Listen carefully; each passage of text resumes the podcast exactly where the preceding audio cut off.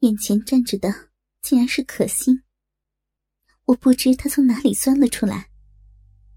只见他的脸上已是冷若冰霜，散发出受到愚弄的女人才有的哀怨与愤怒。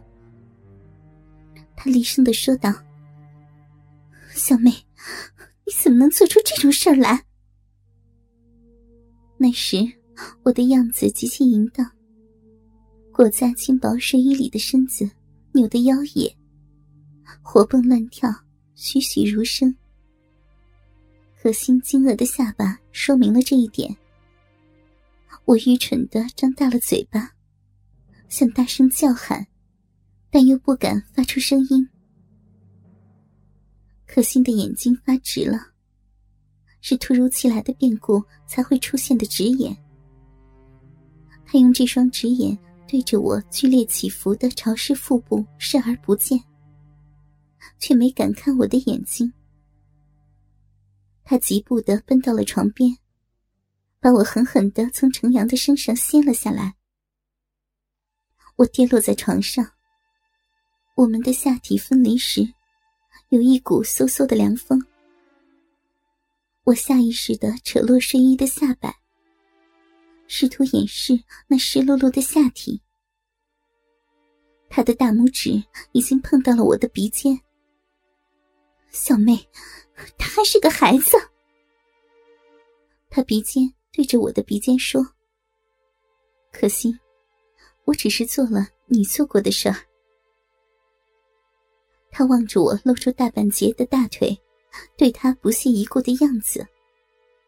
太阳穴边抱起了青色血管，真的生气了。他走上前来，把床的枕头狠狠的砸落在地。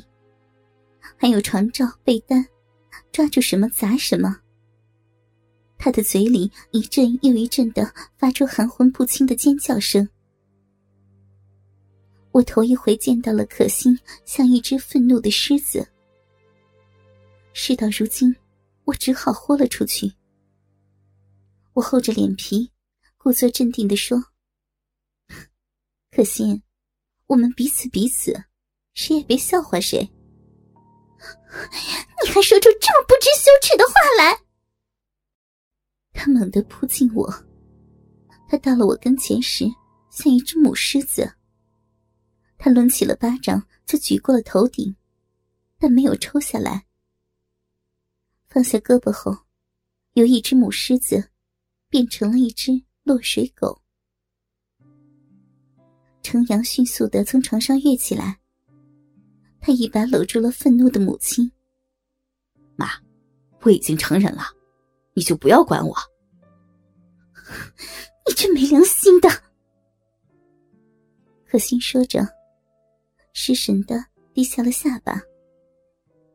他背转身，坐在床沿上，大口的喘着粗气，额头上布满了汗珠，胸口剧烈的一起一伏。连续猛烈的狂怒耗尽了他的力气，耷拉着脑袋，肩膀颤抖着，似乎伤心的啜泣。他的样子像一只落水的母鸡丢了魂儿的模样。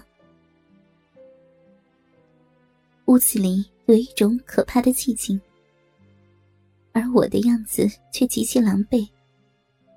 我想寻找内裤，却发现。他皱巴巴的就压在可心的屁股里。我瞟了一眼程阳，他也抬头看了我一眼。他的表情和刚才一样，半死不活，没有任何的变化。对这突然的变故，没有半点震惊。洋洋，你出去，我们有话要说。突然，可心开了口。程阳似乎不情愿。他穿起裤子的时候，还担心的对着我，像是要说什么。程阳离开时，还用眼睛瞄着我赤裸的大腿。我低下头，这才想起来给他一个笑脸。笑得极快，极短暂。稍纵即逝，但他已经走出去了。我点头一笑过后，再也没有看他，目光中气不足，又陷入了先前的恍惚。你怎么突然就回来了？我问道，尽量的把声音放得轻柔。他扬声的说：“啊，你倒埋怨我回来，搅了你的好事儿是吗？可惜，你的儿子你自己应该清楚。我还没向你数落你儿子的不是，你倒还得理不让人了。我知道他们母子之间发生了什么事儿。我的慷慨愤怒收到了意想不到的效果。他破涕为笑。”小妹呀，我还不知道你吗？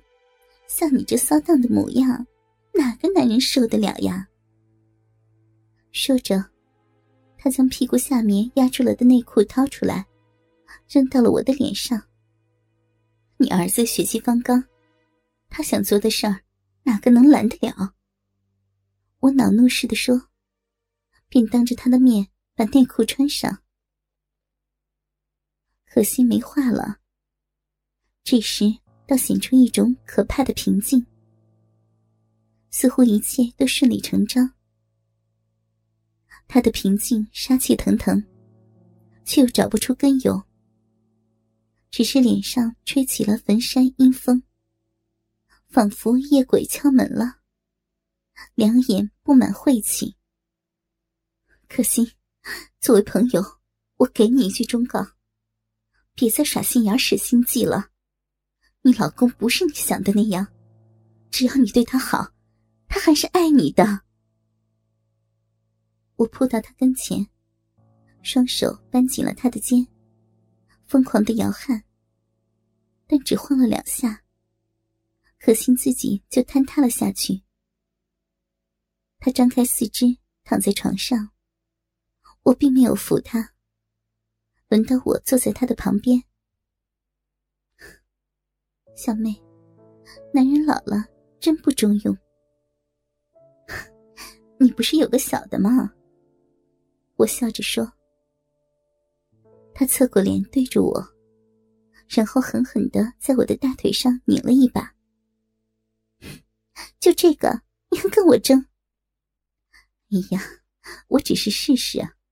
好了好了。可心，我的假期也快到了，我要回去了。可心马上腾起身来，啊，你真的要走啊？当然了，我也有个家。可心，谢谢你这些天的盛情款待，还有你老公。我真诚的说。那你要走了，明德知道吗？